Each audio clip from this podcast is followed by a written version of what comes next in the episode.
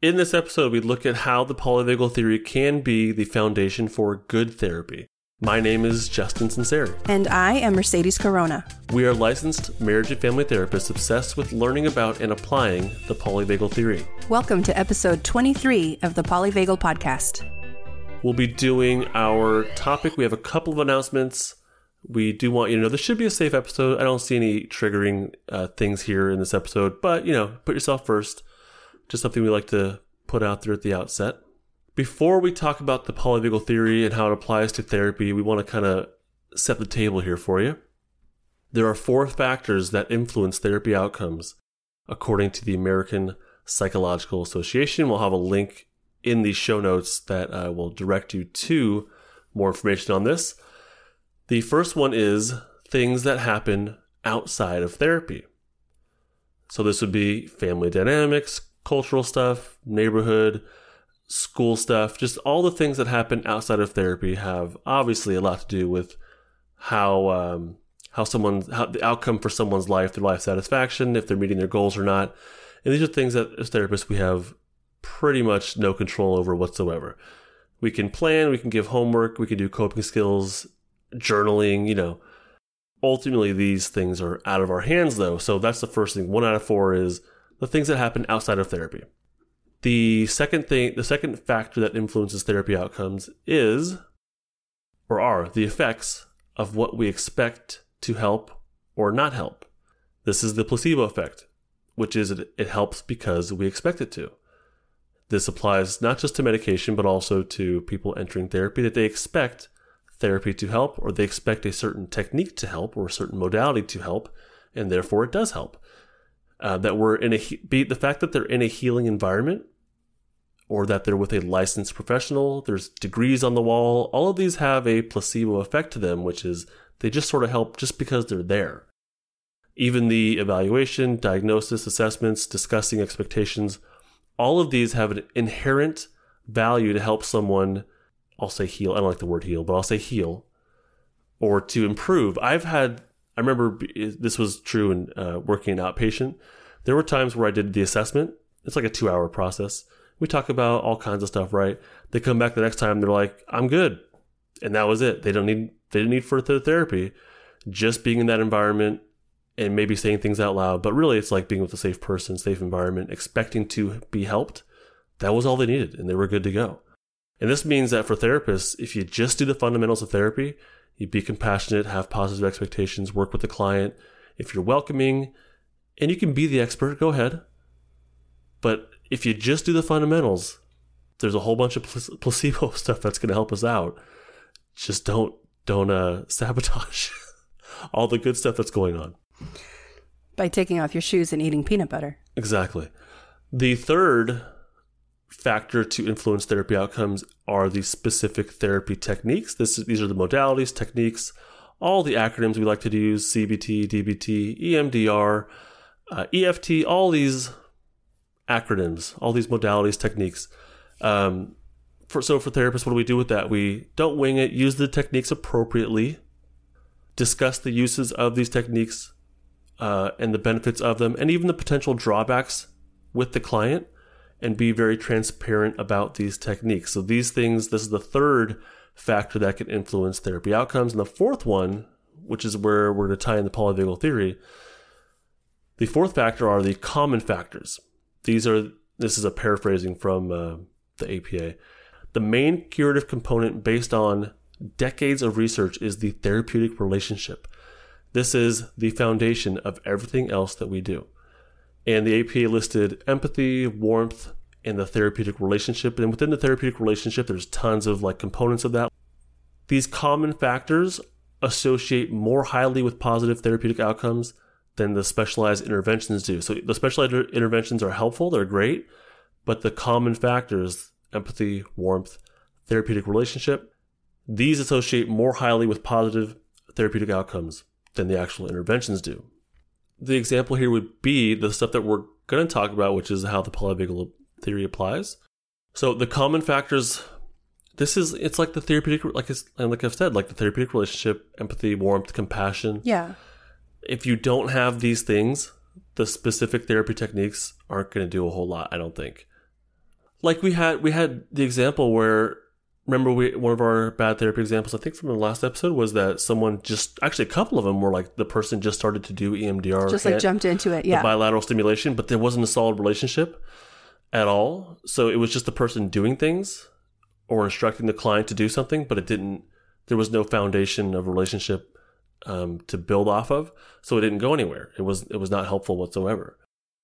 That's why they say that the main curative component of their of a of the therapeutic process are these common factors, and this is based on lots and lots of research. That's why, so as a therapist, that's why I focus. I pretty much focus entirely on these things. This is what in therapy is: is am I doing the basics? Am I doing the fundamentals? Am I building relationship? Um, the techniques and whatnot, I don't put nearly as much emphasis into, and I, I do like. If you looked at my sessions, if I were to record them and you watch them, someone would say, "Oh, you're doing a CBT thing, or you're doing this or that," and I'd be like, "All right, fine." But did I have a good? Did I do a good job listening? Did that person leave feeling like they, you know, Yeah. someone cares? Did that, that person feel like someone understood?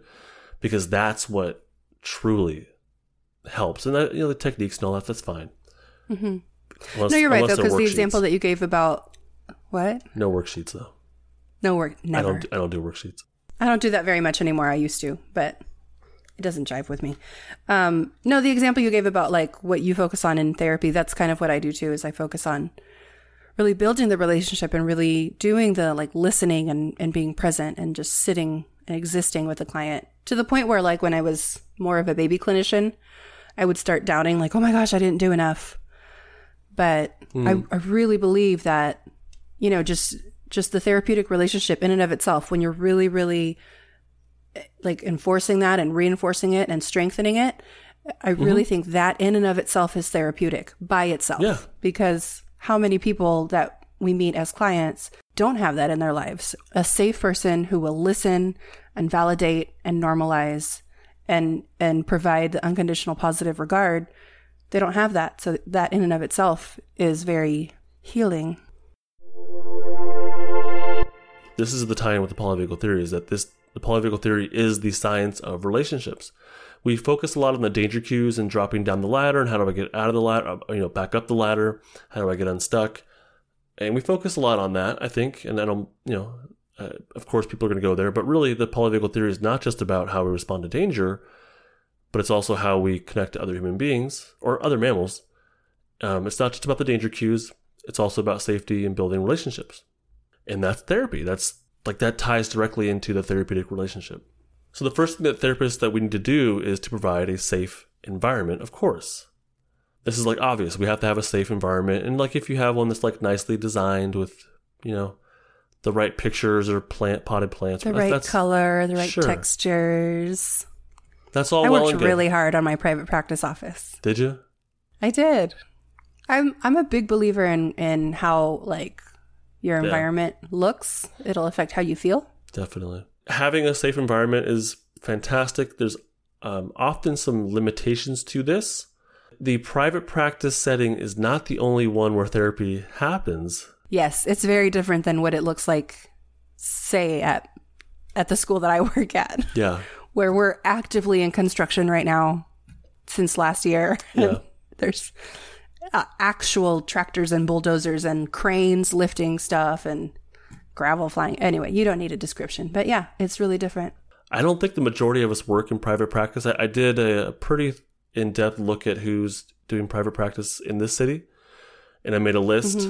And there's like, I'll say 40 ish that I could, you know, put on my list. But where we work, there's going to be 30 very soon. That's 30 just in our setting. And 40. Oh, that's right. Yeah, 40. So right there, we've already matched, the, you know, right Right. and the, but you know outpatient mental health all the all the um all the places that provide like the nonprofit agencies Nonprofit agencies. social workers like foster the- like there's tons of therapists out there that Yeah. are not in the Yeah. private practice setting and so that private practice model with the perfect office and everything that's not how most of us work i don't think so the school environment is going to look a lot different than outpatient county environment which is going to look a lot different than private practice like in an affluent community which is going to look a lot different than juvenile hall which is going to look a lot different than a substance abuse outpatient or residential group home Uh, many of these, I think, between the two of us, we've kind of covered all these, right? I think we have. I think Yeah. so. I think so because the ones I haven't done, I think you have done. It, how many times have you worked in a storage room? I've done that numerous times. So I mean, so many times at so many schools. Yeah, In schools, yeah, school, yeah, schools. closets and book rooms. There was a school I went to, high school, where every time I went, there was like a new box in the room, and like half of the room was cardboard boxes filled with like teacher stuff, and then eventually Yeah. they, they kicked me out of the room. But um, there was a school I, I started at, and they wanted me to meet with students in a closet. It was a closet, and inside of this closet was like wiring and internet wiring for the whole school. Oh, nice. Um, it was tiny, and I'm like, no, I can't. I, there's no way I'm going to meet Yeah. with like a female client who's been sexually traumatized in this tiny dark room. No, that's that's not happening. right. So we, we have to be able to say no, but that's a whole whole separate issue. But uh, you know, a lot of times we do the best with what we can. I've met with um, people in other people's offices. Te- I've used classrooms. Mm-hmm. Um, I've literally used garages, storage rooms. I've I've done therapy outside, in a park. Mm-hmm. That was interesting. We have to get creative and you have to make it confidential how you can. So, like walking outside, like go far away from where the other kids are. Well, even if you have to be creative, and like we do offer to meet with, like during summer, um, I know we may meet with a kid in, in the community because they might not be able to make it to the school anymore because the bus isn't picking them up or whatever. And we, you know, of course, it's not a confidential setting, but if we're meeting with them at a Starbucks or a McDonald's or whatever, that we do the, obviously the best we can. We're not going to talk, uh, announce things out loud and stuff like that, right? So no matter where we're at, we have to make the best out of it that we can. But ideally, we have a safe environment, which is polyvagal theory. You know, the, reducing the amount of danger cues as much as possible is going to be more helpful to the therapeutic process. And, you know, in, in the school, like traffic noises, fans, footsteps. There was a I had a session with uh, a young person, and um, he had an issue with the principal. So in in our session, he heard the principal has these loud footsteps, like boom, boom, boom, and very loud voice too. Very you know very big presence. We heard him walk past our room, and the kid once the once the principal walked past the room, the kid like jumped out of his seat and was like, "I gotta get some water," and like he just couldn't wait to get out of the room. So the Yeah, all these yeah. things like the environment has a lot of impact on the therapeutic process, and no matter where we're at, we do the best we can. Um, we, we we deal with kids right outside the door screaming, uh, classes going on, people are walking to and fro, police on the campus, uh, staff potentially, bar- well, actually for you, staff barging in, right? but not not even just currently in the job I have now, but going back to the point before about being in like a storage room or Uh, whatever thing on a school campus, people it, it's it's like community space, it's public space to them. So, well, I need something from the storage room. It doesn't matter what's going on in the storage room. I'm going to go into the storage room and get what I need. And I just, you know, I give them the look like this is private, it's confidential, and they're like, "Oh no, you can keep talking." So the kid and I are just like looking at each other for two minutes, three minutes, just waiting for this person to leave because I'm going to respect their privacy.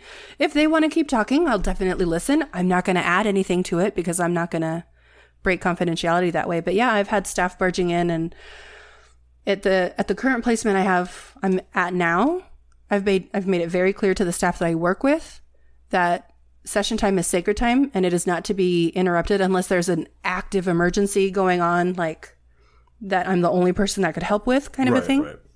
which Right. has happened but but it's it's legitimate where it's like you know so and so is making suicidal statements and trying to kill somebody else okay then i'm going to come out of session for that but uh, you know to help Point being is the environmental safety is huge, and there's tons of things in the environment that we may not even think about that are danger cues or get people off the course of feeling safe in session. That could be peanut butter and, bare feet. It could be like Yes. a heat a heater kicking on, making some horrible noise. It could be thin walls and hearing someone outside the room. It could be a ton of things that are danger cues smells could be smell, sure.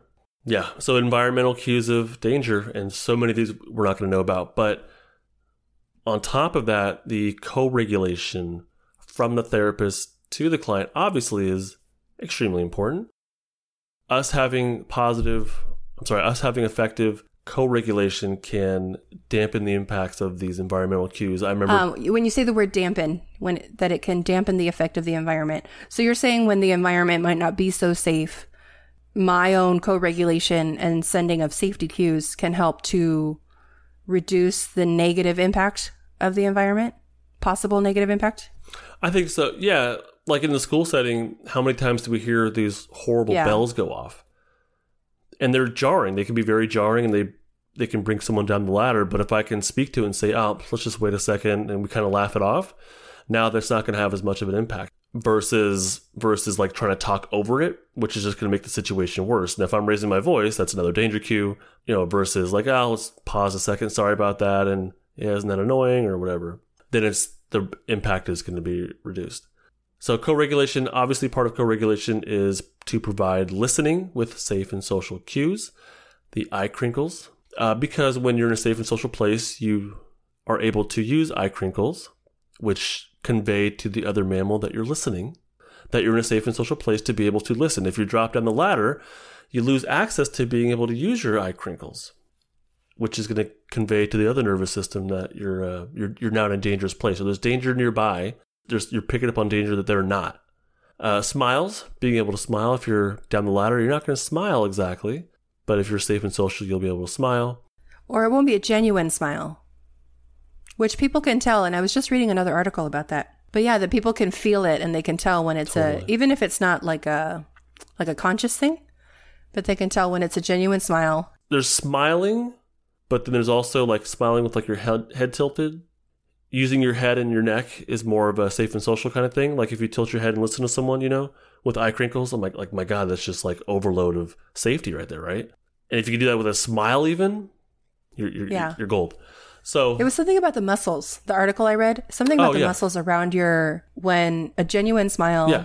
it changes the muscles. And so your eyes, I think it has to do with the eye crinkles. it's it's exactly the same thing. Yeah. Because when you're, when it's not a genuine smile, when it's a fake smile or whatever, it Yeah. doesn't quite reach. So eye crinkle smiles, prosody, which is again being able to There you go. That's prosody. Uh, being curious with genuine interest as a therapist. This is a safety cue. Curiosity is something you do when you're safe and social versus evaluation.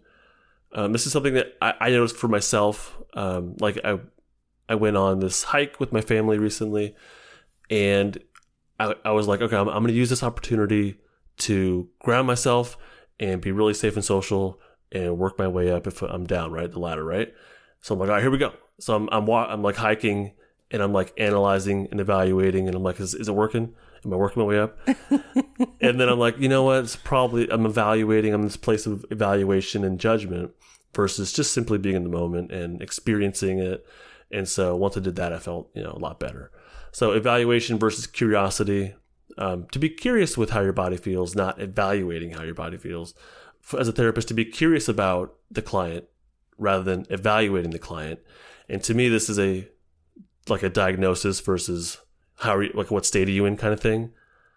And I, Yeah. I hope to see that change in the mental health field at some point where we are curious about someone's state versus diagnosing them based on symptoms, which I think is more evaluative and not in a positive way, not in a curious way.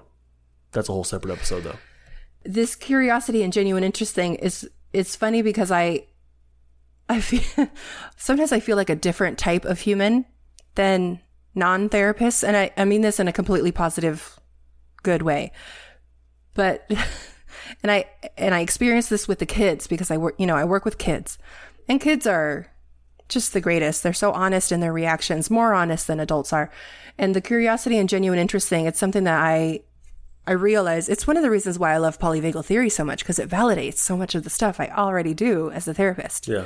because I'm awesome. But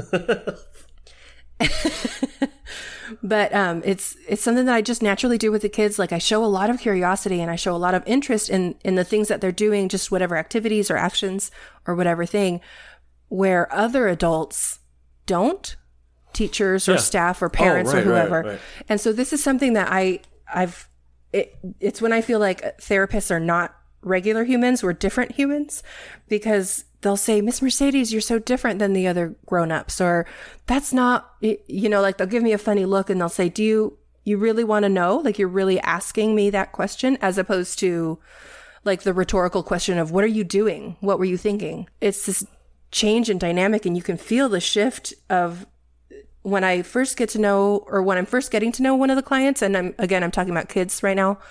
When I first get to know them, I can feel them shift down to a danger place, like they're becoming defensive, like, oh no, here we go again. And then they look at my face Oh, and they look at my body bodily cues and they Totally. realize that I'm not I don't mean it in an, an evaluative, judgmental way. I'm genuinely curious and I'm genuinely asking them a question. And then it completely settles them down and I can see them almost almost visibly jump to the safe and social place. So it's a really it's a really powerful piece of the co-regulation, I think. I find that with uh, working with kids who are, are using substances or drinking them, and I used to work in substance abuse setting where the goal was to get them to stop using, and lots of evaluation, and the goals were always to stop using, which makes sense, of course. Now I'm coming at it from an angle of more of a you know genuine curiosity and what role does this play in your life, and and um, that really seems to be opening things up more than it used to because it wasn't a place of curiosity. It was a place of how do we get this to stop? And that was back when i first started doing therapy.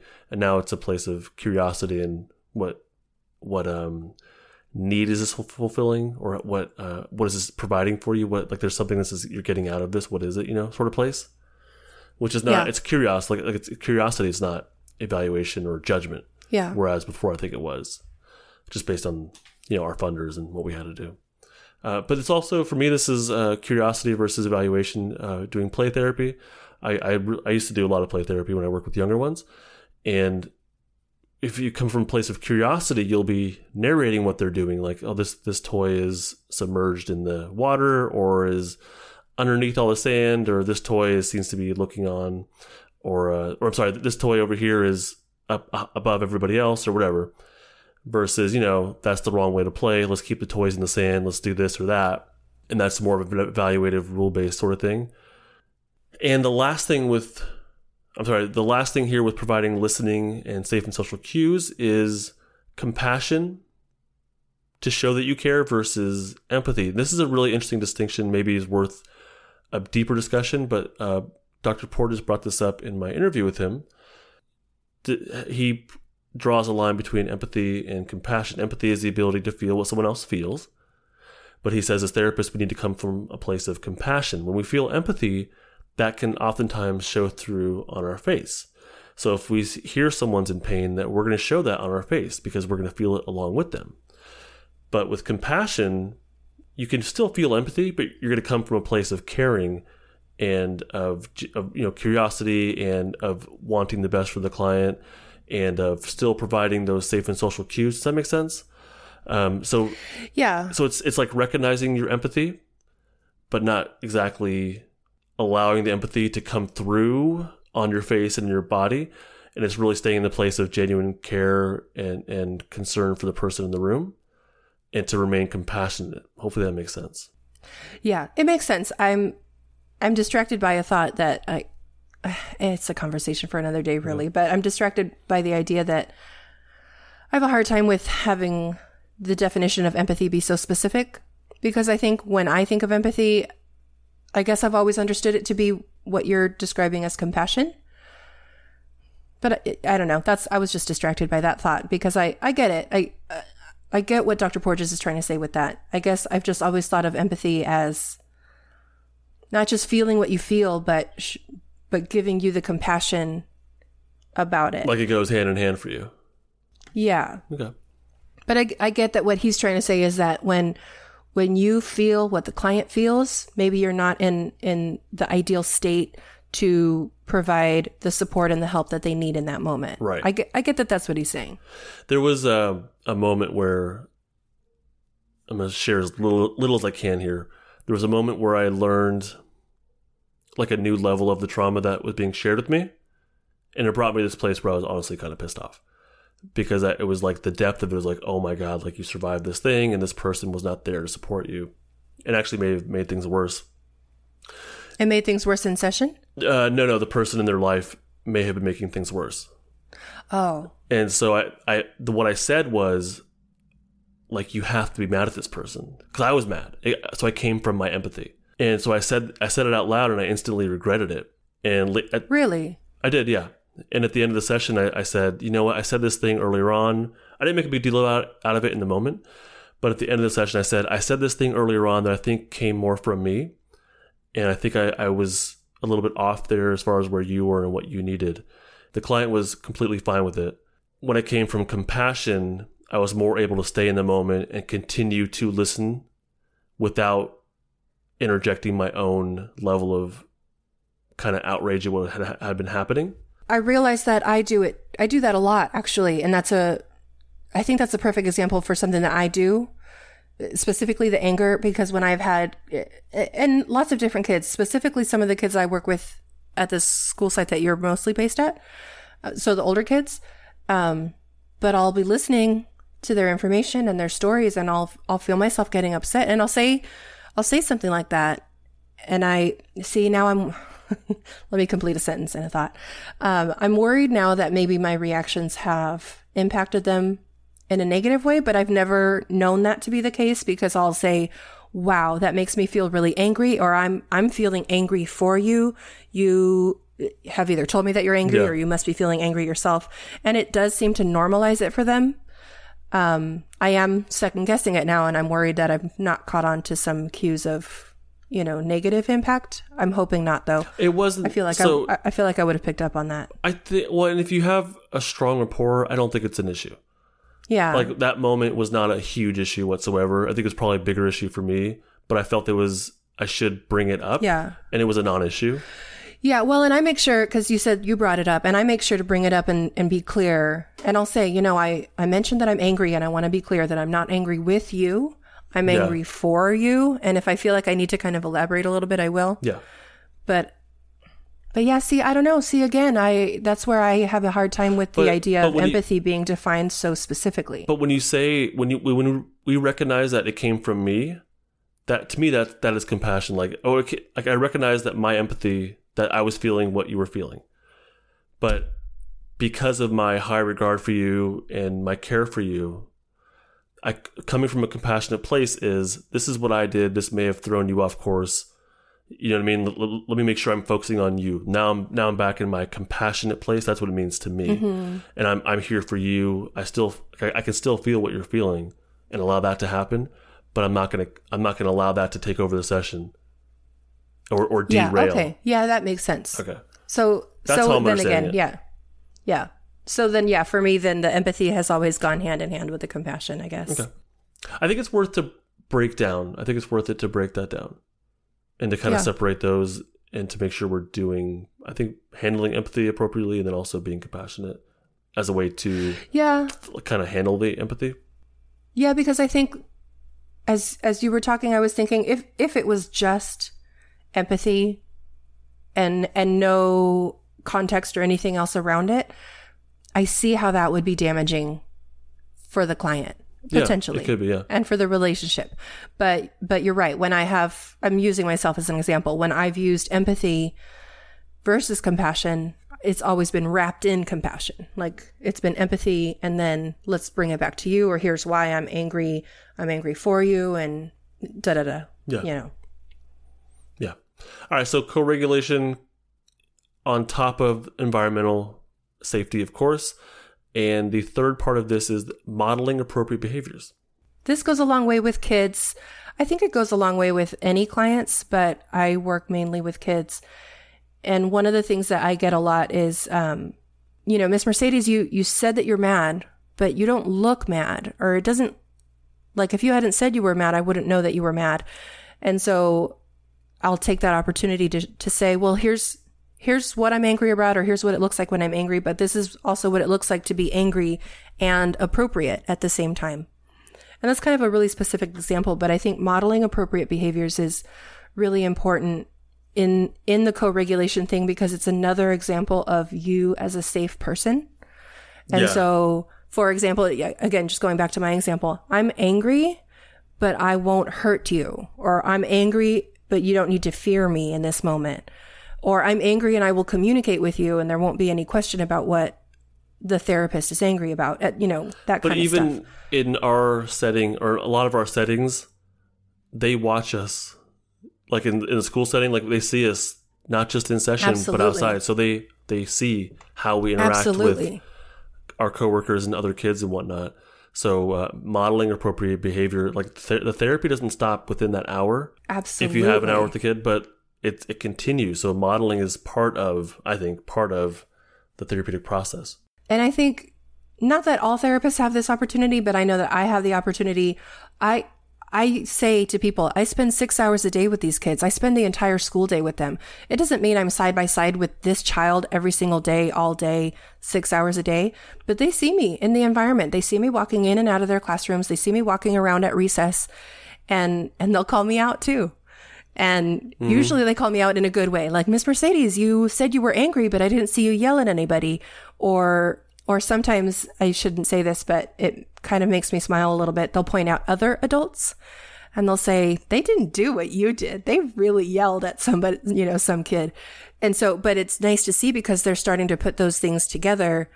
And, and again, if I'm using appropriate behaviors and modeling that for them, it just reinforces the idea that I'm a safe person. And also I practice what I preach, which is another form of safety. Huge. It's, it's honesty and truthfulness and transparency versus secrecy and, and, you know, suspicion, which is something that they might be more familiar with in their personal lives, in their home lives. It totally is like the the families they come from say family first, but don't act that way. So Yes. absolutely. The next part here is a willingness to work with your clients. We talked a lot in the past few episodes about therapy happening to clients, but therapy needs to happen with the clients. The First part of that is to be humble. Like we have to be willing to take in what clients are saying to us, but being coming from a place of humility is going to I think allow healthy co-regulation to happen versus a place of like expertise and what I say is it. That's not healthy co-regulation. Being coming from a place of humility or feeling like we're equals in the room. That's to me that's a it's going to set you up for a stronger co-regulation. Um, there was a kid I was working with who I, I, I always give the kids permission at, at or anyone I work with at the beginning, like session one. If I'm talking and you want me to shut up, you can tell me to shut up. Like I'll be okay with that. And Yeah, I, I give I do them that too. yeah complete permission permission to to give me any kind of feedback. And if you want me to just shut up and listen, I will do that. And so there was a, there was a student who I kept interrupting him, and we had a really strong relationship. So I I was it was more of like a back and forth kind of thing. But there were times where he'd be like, "No, Justin, you told me to remind you, just listen." And so I'd bite my tongue and be like, awesome. "All right, dude. Yep, you're right. Okay." so um, but that happened a few times. But we had a really strong relationship, so it was non-issue, and it, it was actually really good for him to speak up and tell someone to listen. Because I don't think he got that outside of session. So I think I think we were kind of mirroring what happened in real life, but he was able to speak up for it. And then toward the end, he he told me that, and I'm like, no, you listen this time, because it, it was time for him to like hear something. And I'm like, this is gone. No, you need to hear something now. And that was where actually some huge change happened after that moment, where I was like, you know what, dude, I like, I get it, but no, no, no, hold up now. I need to say something, and that that was really more of like a meeting in the middle sort of moment. It was really, it was really, really good, honestly. And from there, it was more of a, it felt more, even more equal in a way, or like a more of a joining, you know. But uh, yeah, giving your clients permission to uh, tell you to get off your high horse, Absolutely. it's a good thing. And they kind of love it, especially again, thinking about kids and, and teenagers. How many times do they have the opportunity to tell an adult that the adult is wrong and the adult actually listens, validates their ideas and their thoughts and says, you know what? You're absolutely right. They just don't get that. And, and it's not about like adults versus kids or vice versa. It's just about people being people and showing these kids and these teens that they deserve the exact same type of respect that I deserve. Just because I'm the grown up in the room doesn't mean that I get to be treated better or differently than you do being a 10 year old kid or whatever. No, I think it's a really big thing and they, they're so not used to it. It really surprises them when I apologize for, for something. I think that's a really big thing that you can do when, as far as we're, you know, talking about being humble is apologizing for your mistakes. They, they don't know what that looks like from an adult. And it's another way uh, that we can show them again, practicing what you preach, being the safe person. I wrote on the outline when clients point out that I'm wrong. I, I've just, I've got similar examples as yours. Like I'll tell them, you tell me if I'm wrong. You tell me if I said it wrong, or you tell me if I'm not listening. You tell me if I'm talking too much. And at first they don't, at first they don't really do that. Especially because I work with younger kids. And so, you know, there's very much that dynamic of, you know, you got to listen to the adult. But once the rapport has been built a little bit, then they'll see. Because I'll, t- I, I'll remind them almost every session, like you, you tell me if I if I didn't do the thing I said I would do, or you tell me if I talk too much, or if you don't want to do something, or if you do want to do something. And when they do it for the first time, it's like this, like tentative, like timid, like, Miss Mercedes, remember you said? And I'll be like, oh my gosh, you know, like I work with Yeah. older kids, so it's a Yeah. little bit more exaggerated, but oh my gosh, I completely forgot. You're absolutely right. I'm so sorry. I did say that. You know, let, let me follow through on my word. It's such a big thing because then they get this like Mm-hmm. proud of themselves kind of assertiveness, little Mm-hmm. Healthy assertiveness. body yeah. language. Yeah. Yeah, and it and it feels really nice for them to see that someone is really taking into account what they have to say and not being mean about it. No, no, no. Uh, the next thing here we recommend is to be open to changing your style and to adapt to the situation. I feel like this is a big, strong suit of mine. Is that if I and I really trust my level of frustration. If I feel frustrated, that tells me that I need to try something different. Um, and I really listen to my level of, of frustration, not angry frustration, but just like, you know, I want positive outcomes, just like the student does, and just like you know everybody else does, right? Or with any client. right. So if I if I'm feeling frustrated, that tells me I, I need to switch it up and do something else because I'm not I'm not being helpful. There was um, a student I was working with that um, was not help. I didn't feel like I was being helpful whatsoever. So and I, I felt my level of frustration like increasing, and I could it, I could have you know said uh, let me let me bring someone else in because I can't be helpful, but I was like no no let me try one more thing. And that one more thing was something I, I go to a lot, which is I say, I tell them, I don't feel like I'm being very helpful. I just bring it up, right? And and to me that's adapting. Like it's what I'm doing has not helped. A, B, and C didn't work. So my last effort is I'm not being helpful for you. Let me be, help you be a part of this process. What can I do differently and, and whatnot? The the student said, um, I don't like silence, and that I was allowing too much silence. And so I ended up using a pretty non-therapeutic intervention, which is these. It's called the teen table topics. It's like this cool like box of like cards, and there's just these random questions inside of it. Some of them are like benign, some of them are more personal about family, or some of them are about movies or whatever. But I'm like, all right, let's fill a session up with with uh, with for me basically chit chat.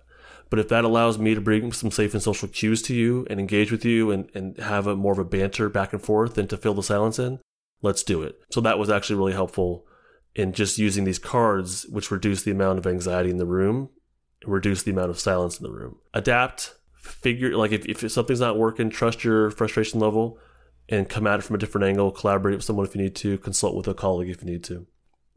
Uh, and also being open to learning from your clients. Uh, I learned through this teen table topics thing. Uh, I and I I learned for that client what was more helpful for them, and now I have something in the future that I can pull from. I have a new um, avenue to help someone, and I, and I, I also like it taught me that even doing something that isn't traditionally therapeutic can be a great way to build rapport, which is therapeutic.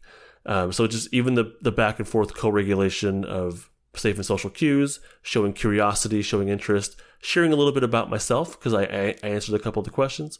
Uh, but all these things, even though this, the questions weren't necessarily therapeutic, the whole process was therapeutic. So you know, learning from uh, from the clients and through uh, through the process can help. I think to build your willingness to work with your clients and not to your clients, which will help to bring uh, stronger safe and social cues and help your co-regulation. The next part is oh, you have one. Yeah, this was um this was an experience for me that uh, I'd like to I like to think of myself as very flexible for the clients. I'll you know I'll do whatever you need, whatever you want. Just tell me what it is. Uh, but I realize that sometimes I fall into the ha- like habits, like patterns of of doing what I do. So okay, come in, let's talk. I'll, sometimes I'll tell the I'll usually tell the kids first we talk and then we play because if I let them pick out the game, then they'll pick out definitely non therapeutic games for the entire time but I realized that I had got kind of gotten stuck in one of these patterns for myself, like the like the habit of just like doing the same thing over and over. So I was working with this client. It had been about a year into our relationship, and and so we had a really strong rapport. And so I I feel like he felt like he could tell me what he needed to, and and he did one day. And he said, Miss Mercedes, you know, we always come in here and we do the same thing and we talk and we play games, but sometimes I just need to tell you things my way. And I said, come on, man, like, give it to me then. And so he did. And it was, at, at first I didn't get it because this kid is like a, he was like a storyteller. So like, it was like this long drawn out thing of like, and then it gets, it, it, it would get very fantastical, like outer space and da da da. And I, I would ask some clarifying questions along the way and he'd be like, wait, let me finish. I'm like, yes, yes, I just want to understand. What I ended up understanding from the whole process though was like in his own roundabout way, he finally got to the point. And I did have to add some clarifying questions in there, but it finally got to the place where I understood that what he was describing to me was his own internal process of the anxiety he was experiencing about whatever thing. And I didn't know this about him as far as like, it's not something that I had like identified in him before, but he had a lot of specific anxieties about catastrophic things. For example, um, like it was a year or two ago that there was like an asteroid or something, a meteor that was so close to hitting, to hitting the earth or something like that. And he was asking me all these random questions about space and the, you know, distance of the moon and different things. I'm like, what are you getting at? And he's like, just, just listen. And so I did. And I finally understood that this was his way of saying, I, I feel really anxious. I, I don't feel safe. I feel like something's going to happen. And it, I was able to listen to him and learn that like I just, like this is his way of explaining Yeah, what yeah. he can't explain. Yeah. He, he can't get the words out in a way that Yeah. makes sense to other people. And in the classroom, it would make the staff really frustrated with him. But I understood that when he was getting to that place, I would pull him from the classroom and say, tell me everything that you need to tell me. And I would be able to decipher what he was trying yeah. to get at. And it was just a really cool thing to be able to kind of translate his feelings for other people. So, talk to us about uh, being transparent as a way to work with your clients. Yes, um, being transparent is something I fall back on a lot. Um, it, it's uh, again everything. I'm just repeating myself at this point, but it's everything we've talked about as far as being being open with them, letting them know the whole process that's happening. That's a cue of safety, you know, predictability, and and just all of that. So it's something that I do a lot, and I remember over the years having these conversations with other therapists, and when I say other therapists, it's coworkers, people I've worked with. Um, some people with beards and glasses. No, it's not you. It's not you. This I is in the past. me. Yeah. I know it's not you. Um, but you know, like you know, when when there's downtime, or sometimes you have. Um, we used to do group supervision, and so we'd have conversations about things that you're doing and and whatever. And I would get lots of. Um, I don't want to say like pushback, but doubts, I guess, questions about why why would you say that to the client or why would you tell them that? And I would think in my head and sometimes say out loud, why not? What like what's what's what's the damage here? What's the problem? Because if I can tell my client, for example, I'm angry about what happened to you as well. I, Yeah. I'm angry for you. Then that gives them that empathy that we were talking about and the validation. Or if I can tell them, you know, I'm not, I'm not sure that I'm helping you right now. I don't know that I'm the person that can help you or whatever, then it can help us get unstuck in the therapeutic process if we're stuck, or it can help them open up a little bit to show them a little bit of my own vulnerability in a, in an appropriate way, not crossing any boundaries, but you know, like we're talking about co-regulation co-regulation happens in the here and now. So if if in the here and now i have like i'm at a point where i need to say like i'm not being very effective for you. Like what am i what can i do better for you next time or whatever that's in the here and now. That that exists right now that that's completely to me it's that's totally co-regulation that's totally a part of co-regulation is being able to handle what's happening in the here and now in a safe and social way you know what I mean? And, and that might be that I'm not being super Right. effective for you as a therapist, or I said this thing earlier, and you know I'm thinking about it right now, and I, I'm worried that I threw things off, or you know, can I just check in with you about that?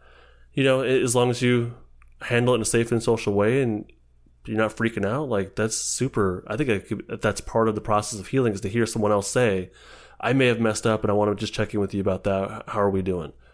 And again, doing it in a safe and social way in that moment because a, a similar conversation that reminds the client of, of the conversation we're having now, but in, in at home, it would have been really hostile and really violent. But right now with Mercedes, it's really calm and safe and respectful. And so letting them know that this stuff can happen in a safe way because of the safe and social cues and the, you know, eye crinkles Yeah. and everything. eye crinkles. The next way the polyvagal theory applies to the process of therapy is that clients will build their vagal brake through basic therapy skills. I think we have a little misconception here when it comes to therapy and how people um, become unstuck.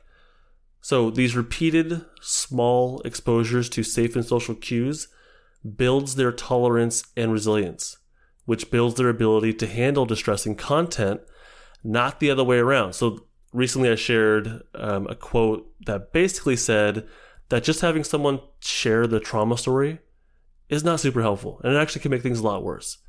And that's because they're being exposed to the trauma all over again. But just saying things out loud doesn't really help. What you need is the safe and social cues. So even if you don't go into the trauma story, you can still get helped by just having safe and social cues. So in therapy, we tend to think that someone sharing the trauma story, even numerous times, that that is what will build their ability to handle it better the next time or to be able to handle more distress next time or to go deeper next time. But it's not sharing the story that helps. It's providing the safe and social cues. It's providing the co-regulation. That's what helps. So as people build their capacity to feel safe, then they'll be able to share the trauma story if they want to. They don't have to.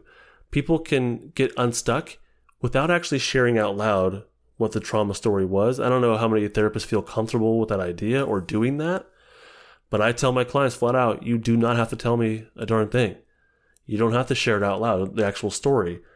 I focus more on providing a safe and social space for them, providing safe and social cues, and the more they time they spend in their safe and social state, they'll be able to handle dropping down and then coming right back up and dropping down and coming back up. That's the point of therapy, not just to have people disclose difficult things and to get over it. That's not the point.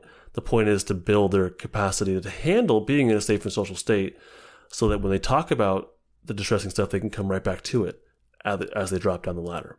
And I think we've had that the reverse for quite a while in therapy. We, for us, we've, we've placed a lot of emphasis on talking about the difficult stuff versus um, the co-regulation aspect of it and building the vagal brake. That's that's really what it is. Is the vagal brake, as I talked about in one of the early episodes. I don't know which one it was. Um, I want to say six, but doing that, just providing safe and social cues and being able to go up and down the ladder, that is that will build the person's capacity to handle more distress, and that is the vagal brake. Having a stronger safe social system is the vagal brake. The last thing that I have here is, and this is something Dr. Porges said in uh, one of his lectures predictability is a metaphor for safety. Therapy should be a predictable experience. If you if you can predict what's going to happen, you're going to feel safer or at least have a greater sense of control. So, being able to predict is I think a cue of safety is kind of what he's saying there. Therapy should be a predictable experience. Start and end on time. Be a safe person in the same place as much as you can, probably in the same place, the same environment, and you know where we work, where we've worked in the past. That might not always be doable, but for the most part, I think same place, be a safe person, right? Or no matter where you're at, be a safe person. I think when it's in your control. Yeah, yeah. Uh, treatment, like I go to the same schools, but I'll use different rooms just based on what's available. It's just the way it is. Uh, anyhow, uh, treatment follows what was originally discussed at the outset of treatment, or it can change. That's fine, but it has to be discussed again. Clients should know that treatment will be discussed throughout treatment, and that we don't just do things like a lot. You know, a couple of stories where the therapist just started doing this EMDR technique out of nowhere. That's not predictability. So that's not a cue of safety. Uh, being part of a treatment is the norm. That's a predictability factor that you are a part of treatment. That's that's the standard. That you're involved in the process. Mm-hmm. Yeah, you're involved in the process, and that treatment progress is discussed. That not you're just meeting and talking about how bad the week was, and then you meet the next week and talk about how bad the week was. That's not talking about. That's not. I don't know how super helpful that is, but you're talking about how are we doing? How, how are the, you came in here for these reasons. How is that going for you? Are we making any improvement? What can we do better next time? That you're talking about the process and the progress of treatment regularly. I recommend at least once a session talking about how things are going, you know, as far as the treatment goals, or at the end of the session talking about how did I do for you today. Uh, feedback. So on that note, feedback should be a regular part of treatment. That could be a predictability thing that uh, they know at the end of it. Every session, they have an opportunity to talk about how that session was for them. So for my sessions at the very beginning, I do something called, well, something I borrowed from something called the outcome rating scale. It's this evidence based thing. I built my own version of it, um, just with different language basically. And uh, I do that at the beginning of each session where they rate their life satisfaction in these four different domains. And then at the end of the session, I do something that's based on something else called the session rating scale. Um, I just changed the wording of it really. But at the end of every session, they have a chance to talk about how the session was for them and if there's something I need to do better or that they like that I should keep doing. So that's I have a structure for every session, beginning and the end of them are very predictable. And they know when they come in, if I forget to do like the first part where I ask them the the four questions about how their life is outside of therapy, they'll be like, "Hey, what? You didn't give me the survey thing. You didn't like." They know it's coming, right? And if I forget to do it, Right. they'll, they'll say like, "Well, where's the thing?" So um, I can't imagine you forgetting. it happens. It ha- Sometimes I get so excited I just forget. and then the last thing I, we have here is um, staying within the ethical and legal and moral framework of our jobs can build predictability. So therapists, therapeers, I'm happy that's a word now. I'm happy that therapeers is a word, Mercedes. Ther- I don't know that it is. it is. Therapeers, we we have we have a huge impact on our clients, like enormous. Yes. Um, I had asked the the folks on Instagram, what's one thing that you would like to say to your therapist, but you won't? And there was a wide range of responses, but there were some really really touching ones, which I want I want to share a couple of them. There really were. Yeah, It says, I'm so scared of when you tell me it might be time to terminate. You've changed my life and have been such a safety net and facilitator of change in this most profoundly difficult period of my life. Thanks for everything. another I one. love that. Yeah, another one is I love you slash appreciate you so much, and wish there was some way to repay you for all you have done. Aw. I love that. Another one is I want to be just like you when I'm a therapist, and you're worth every cent. Another one says he's the best person that ever happened to me. Another positive one, you are changing my life. You're like the mother slash protector I never had. Love you so much. I wish I had a mom like you. Ah. I have one. You saved my life, and I could never thank you enough in words, but I want you to know how grateful I am for your help. Oh, I love this. I know it's sweet. I love it. Yeah. Yes. I love you, and sometimes I'm so sad when I have to leave. I never want to come back. Oh, So cute. so we have we have such a huge love these. yeah we have such a huge impact on our clients. We have to take that really seriously. Mercedes, do you have a personal story you'd like to share? I actually do, Justin. That's so interesting that you asked. Um, it's not interesting. It's on the outline. Transparency, Justin. There you go.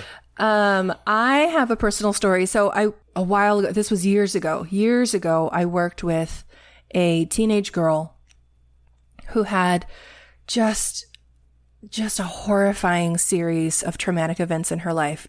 She was pretty she was an older teenager by the time I started working with her. I think I inherited her from another therapist. Um, it was the way it worked when it, I was at a nonprofit agency and you know, like when people leave, someone else has to take over. And so I took over for the person who had, um, been with her before.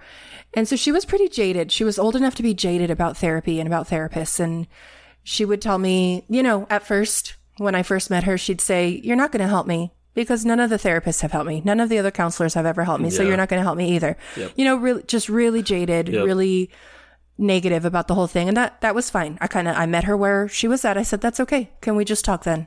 I, I won't even, I would tell her, I won't even try to help you then. I'll just, I'll warn you when I'm trying to help you or something like that. She thought it was funny. So we ended up um, working together for about a year and a half, maybe, I think a year and a half, not quite two years. And then something happened. I can't remember what it was that happened, but we had to terminate therapy kind of before it was time. Maybe I, I, I don't know if I was leaving the agency or if she was moving or something like that. Um, but it was, it was ending, treatment was ending before it was like proper and ending of treatment. And so we had to say our goodbyes. And she, you know, it was sad. It was upsetting. It was hard. She said, I don't know what, I don't know what's going to happen to me. You've helped me so much. Um, you know, just really positive. It, I forgot to say this, but she stopped being jaded. She told me many times that I had helped her after we had gotten to know each other and she felt like I was helping. She told me, you know, you're helping me so much and I'm, I really am feeling better. And she was really scared when we had to say our goodbyes. And she said, I don't know what's going to happen to me. I don't know if I'm going to make it anymore without you. And you know, I don't know if the, if I assume you do this too, Justin, but I I think about clients I've had in the past, and especially the ones that I couldn't end, which is honestly the majority of them, um, just for lots of different reasons. The ones that we couldn't end, like proper treatment closure, and um, so I've thought about her over the years, and it turned out that there was this string of uh, like a what is it, six degrees of Kevin Bacon, like a string of people that knew someone close to me and someone close to her. And so, and, and this is where I'm going to be vague. So I apologize if it's confusing to follow. But, um, the person close to me said, I ran into so and so in, I'll call her A, in A's life. And, um, and that person told me that she's doing really well, that she's got a job, she's been to college, she graduated college, and that she attributes all of her success to you. And I said, What? And like I'm getting goosebumps right now Yeah, remembering awesome. it. Yeah. Um, and I said, "What do you mean?" And and the person close to me said, "I don't know, but A's person said that that she's doing really well, and that if if the person in her life ever got in contact with me somehow to communicate that message. But yeah, so the the message to me was you changed my life and I wouldn't be where I am without you.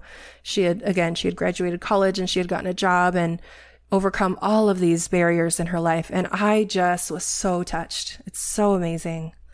That's And I love that, you know, I would think about her over the years and you never know if the clients think about you, but they do. And I love that. That's really cool. That reminds me, there was a, a kid I was working with, same thing, heavy trauma stuff, and uh, I had to leave. The, or I didn't have to. I, I was leaving the setting to go to a new job. She and I were doing uh, trauma focused cognitive behavioral therapy, and trauma focused cognitive blah blah blah. TFCBT. TFCBT requires the person. This is before I did all the somatic learning stuff that I'm doing now, and polyvagal. This is all pre polyvagal theory. It involves telling the story numerous times to gain mastery over it. Not something I would do again.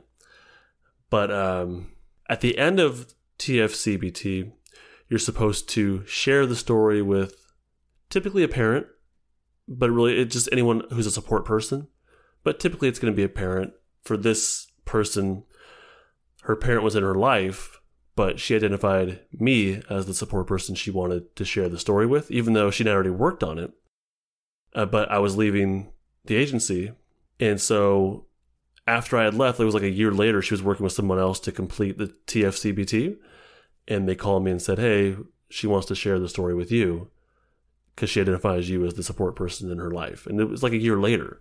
And I was like, Hell yeah, I'll be there. Oh, a year after you guys had yeah. ended?